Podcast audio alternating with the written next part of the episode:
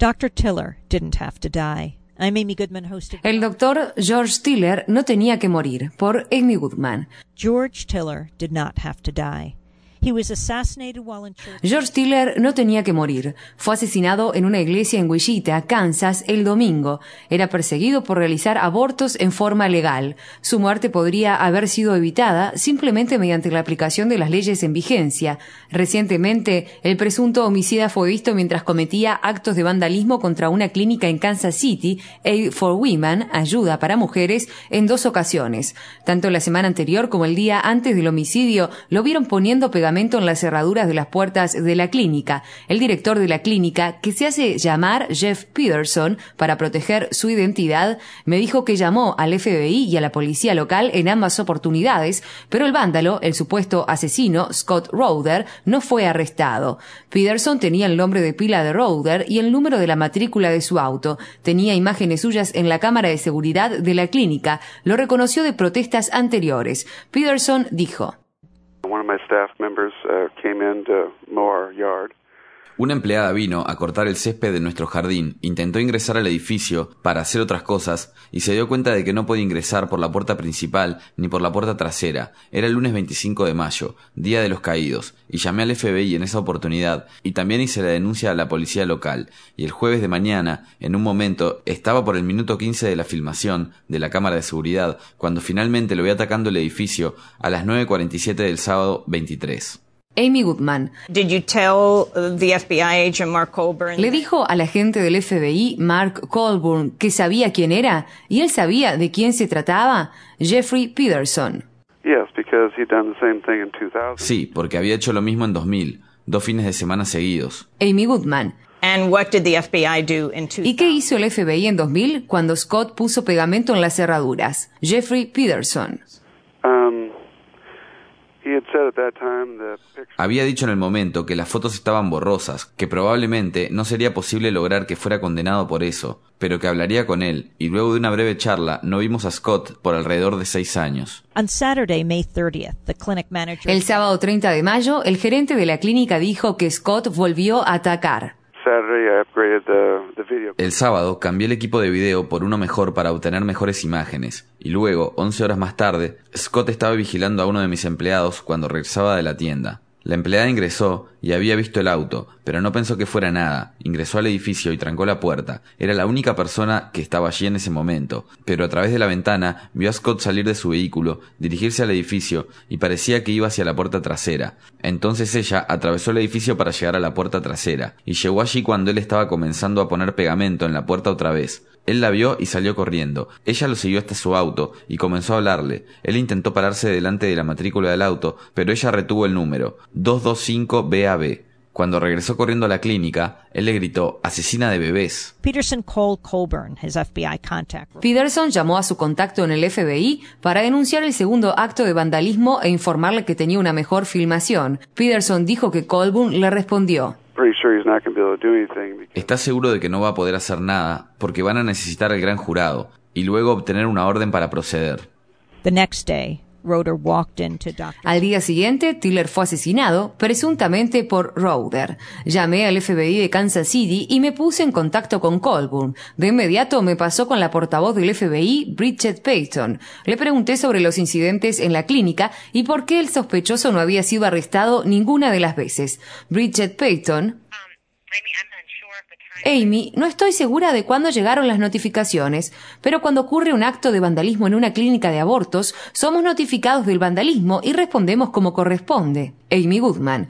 And were you notified more than once? And ¿Y fueron notificados más de una vez en dos incidentes independientes? Bridget Payton. Sinceramente, Amy, no tengo la respuesta a eso. Dr. Tiller's medical practice, which La práctica médica de Tiller, que incluía la realización de abortos a mujeres en estado avanzado de embarazo, provocó ira, protestas y ataques durante las varias décadas en que ejerció su profesión. Su clínica sufrió un atentado con bomba a mediados de la década del 80. Sobrevivió a un intento de homicidio en 1993 cuando fue herido de bala en ambos brazos. Bill O'Reilly, del canal Fox News, lo demonizó con el apodo de Tiller, el asesino de bebés. Bill O'Reilly dijo.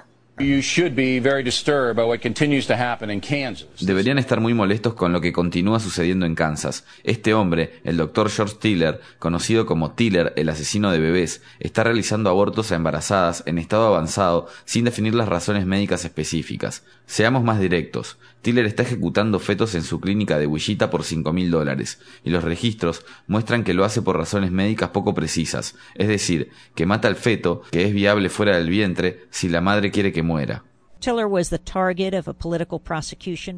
El doctor Tiller fue blanco de un procesamiento político por parte de un ex fiscal general de Kansas, Phil Klein, y fue absuelto hace apenas unos meses de una acusación de delito menor por haber violado las normas del Estado sobre la realización de abortos. Scott Rowder fue arrestado el domingo, poco después del asesinato, cuando iba en su Ford Taurus. El martes fue acusado de homicidio en primer grado. Le pregunté a Peterson si creía que el asesinato de Tiller podría haberse evitado si las autoridades simplemente hubieran arrestado a Rowder luego de que cometió vandalismo contra la clínica de Kansas City.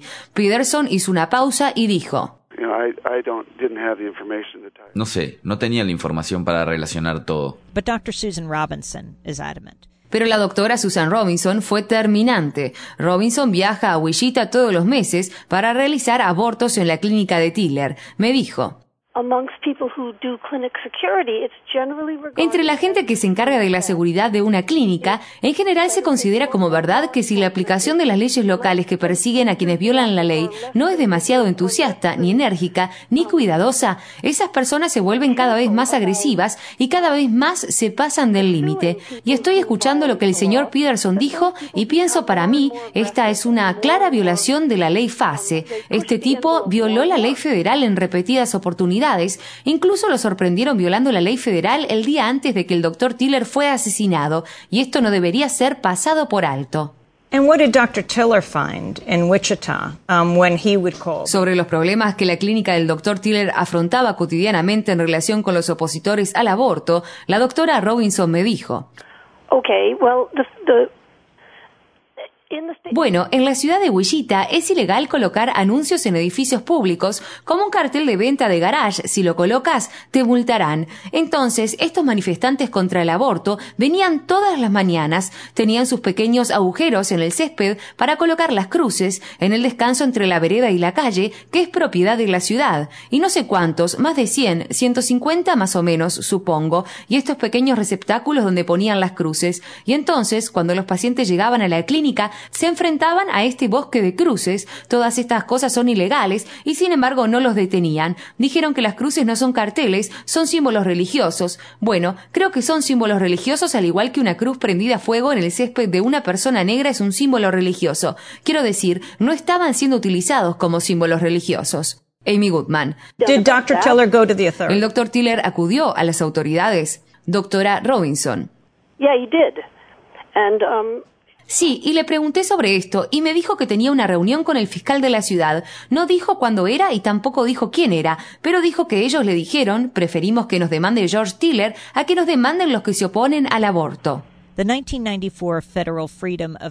La Ley de Libertad de Acceso a Entradas de Clínicas de 1994, FASE por sus siglas en inglés, tipifica como delito impedir el acceso o dañar las instalaciones de un servicio de salud reproductiva. Hacer cumplir esta ley salva vidas. George Tiller será sepultado el sábado.